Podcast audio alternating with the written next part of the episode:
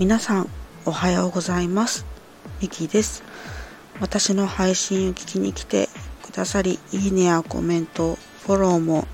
本当にありがとうございます。ちょっと昨日は終日外出をしておりましてアプリをあのスタンド FM のアプリをちょっと開けなかったんですけれども今朝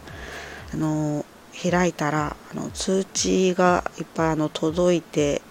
いましてそうありがたいことにいいねやコメントをいただけたんですけれどもちょっとまたですね返せてなくて特に若葉さんですね若葉さんにあのたくさんコメントをいただいているのに返せてなくて本当にすいません。もうなんか本当に不器用で申し訳ないなと思いつつです。あとなんか花粉症がまだ収まらなくてもうなんか杉だけじゃなくてヒノキもあるんじゃないか疑惑が出てることを知りました。そんな余談ですが今回もどうぞよろしくお願いいたします。えっと今回はですねの運よく生きるにはどう工夫したらいいんだろうっていうことについてちょっと考えたのでそれをお話ししたいと思います。まあ、運よく生きるってなると、まあ、運がいいっていう風に感じることができればいいかなと思ってていて、まあ、それが幸せを感じる原点に、まつながるのではないかというふうに思いました。であの幸せと、まあ、運の良さの感じ方についてはあのシャープ1617であの幸福想定論と勝手に呼んでいる配信があるんですけどもそそれその配信でそれあの幸せと運の良さの感じ方についてはお話ししていてでこの時にあの2つお話ししたんですけど1つ目が運の良さと幸せのセットで2つ目が運の悪さと不幸せのセットで考えるっていう風にお話をしたんですけれどもこの時にあの具体例が1番の方ですねだけになってしまったので今回は2番の方の具体例とそれを運よく捉えていくにはどうしたらいいんだろうっていうのを考えてみたのでそれをお話ししてみたいと思います。まあ、ちょっと嫌な話になってしまうんですけれども、まあ、運の悪さ と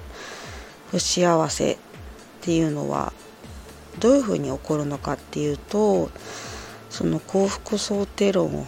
のお話をした時に、まあ、結論としてお話ししたのはあの想定ですね。ゼロ想定をゼロと考えると想定よりも下マイナスアルファの悪い結果が待っていたっていうふうにあのお話ししました。でここでまあ考えるべき点がですねあの悪い結果により何が起きているかっていうことですね。でそれはあの自分を否定しているっていうところがポイントになってきます。でそこでちょっと具体例を挙げてみたいと思います。具体例はの前にお話しした時にあのお伝えしたあの走ったのに電車間に合わなかったっていう時のあの場合についてお話しします。で、えーと、この場合はあの電車に間に合うっていう想定があります。で想定を0とします。しかしあの残念なことに間に合わなかったですねマイナスアルファという悪い結果になってしまったんですよねでマイナスですの結果に対してマイナスアルファですねの結果に対して自分を認めることができず、まあ、受け入れられずあの否定しているっていうことですね。で、まあ、この想定と結果の差ですね。度合いマイナスアルファによってあの気持ちですね運の悪さが変動してくるというふうに考えています。で、まもうちょっと掘り下げてみるとあのこの想定と結果の差の度合いっていうのはあの間に合うかなってていう軽い想定ともう絶対に間に合わせるっていうちょっとハードル高めの想定の時ですね。でその結果として間に合わなかったとなった時にあの気持ちの感じ方ですね。であの度合いが異なってくるということです。ちょっと伝わってなかったらごめんなさい。であの、まあ、そのマイナスの結果に対してまあ自分が自分のことを認めることができず否定している状態なんですけれどもまあ気づくべきですね。もう一つの点っていうのがの瞬間的に否定の状態に陥ってるっっていうことですね。あの人って否定されたらあの嫌な気持ちが生まれますよね。ましてやですね瞬間的に判断したことが否定されるって結構衝撃的なことだなっていうふうにあの考えていてこう考える余地なく判断した結果否定されたらもうさぞかし腹立たしいんじゃないかっていうふうに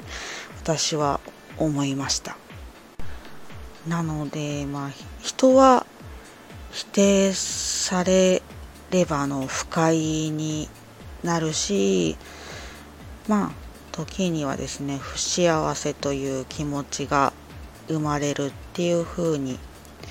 あの考えました。ですそうなるとあの自分は悪いっていうふうに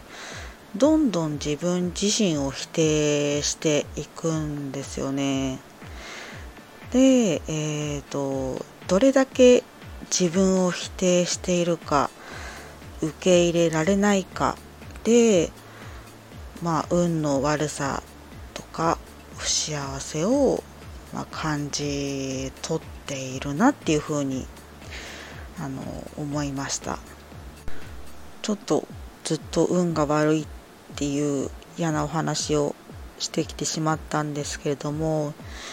であの次にあの運が悪いと感じてしまった時ですね。こういう時はじゃあどうすればいいのかっていうのを次にお話ししていきたいと思います、まあ、こういう時ってそうずーんと重くなってしまう感じですよね気持ちが。なのでこうずーんと重くなった嫌な気持ちを軽くしてあげれるとまあいいんではないかっていうふうに考えています。じゃあこの嫌な気持ちをどうやって軽くしてあげるかっていうことなんですけれどもちょっと2つ考えてみました。1つ目はですね自分自身を否定する度合いを緩和させるっていうことですね。あの想定と結果の差マイナスアルファをゼロに近づけるイメージです。これがですね具体例があった方が分かりやすいんですけれどもちょっとですねパッと思いつかなかったのでちょっとここれはここまでにします。で次2番はですねあのシャープ15でお話しした「ソー」と「バット」英語のそうですね「ソー」と「バット」をうまく使い分けるっていうのがいいかなっていうふうに思いましたこっちはちょっと具体例を挙げたいと思います、まあ、今回の例は電車に間に合わなかったっていうあのことですよねでそこでバットを使ってあげるとでも私支度頑張ったし自分なりに急いで間に合う努力したよねっていうことですね。で次に層を使ってあげます。うん、そうするとだからそんなあの頑張った自分のことは認めてあげようっていうことですね。でこれをするとあの気持ちを切り替えるきっかけにもなりますし次どうしたらいいかの改善策もですねスムーズに考えやすくなるのではないかっていうふうに考えています。でまたですね気づきにもなるんですよね。でまあ、気づきっていうのを得るのはあのポジティブのね構築にもつながるしあ気づけてよかったっっていう風にですねあのそう気づきイコール運の良さっていう風に捉えてあげるといいんじゃないかなっていう風にあの考えました。まあ嫌なこととかついてないなっていう風に思うことはですねたくさんあるとは思うんですけれども、まあ、私自身もそうなんですけれども私も含め皆さんも一緒にですね気づきは運がいいことだっていう風に感じながら日々の生活をですね輝かせていってほしいなっていう風に思います。以上ですね今回は運よく生きるにはどう工夫したらいいんだろうっていうお話をしました。ちょっと前半のあの具体例が 長すぎてしまってすみませんでした。あの今回も最後までお話を聞いてくださり本当にありがとうございました。今日は天気が良さそうですね。あの皆様素敵な一日になりますように。また配信を聞きに来ていただけるとすごく嬉しく思います。ではありがとうございました。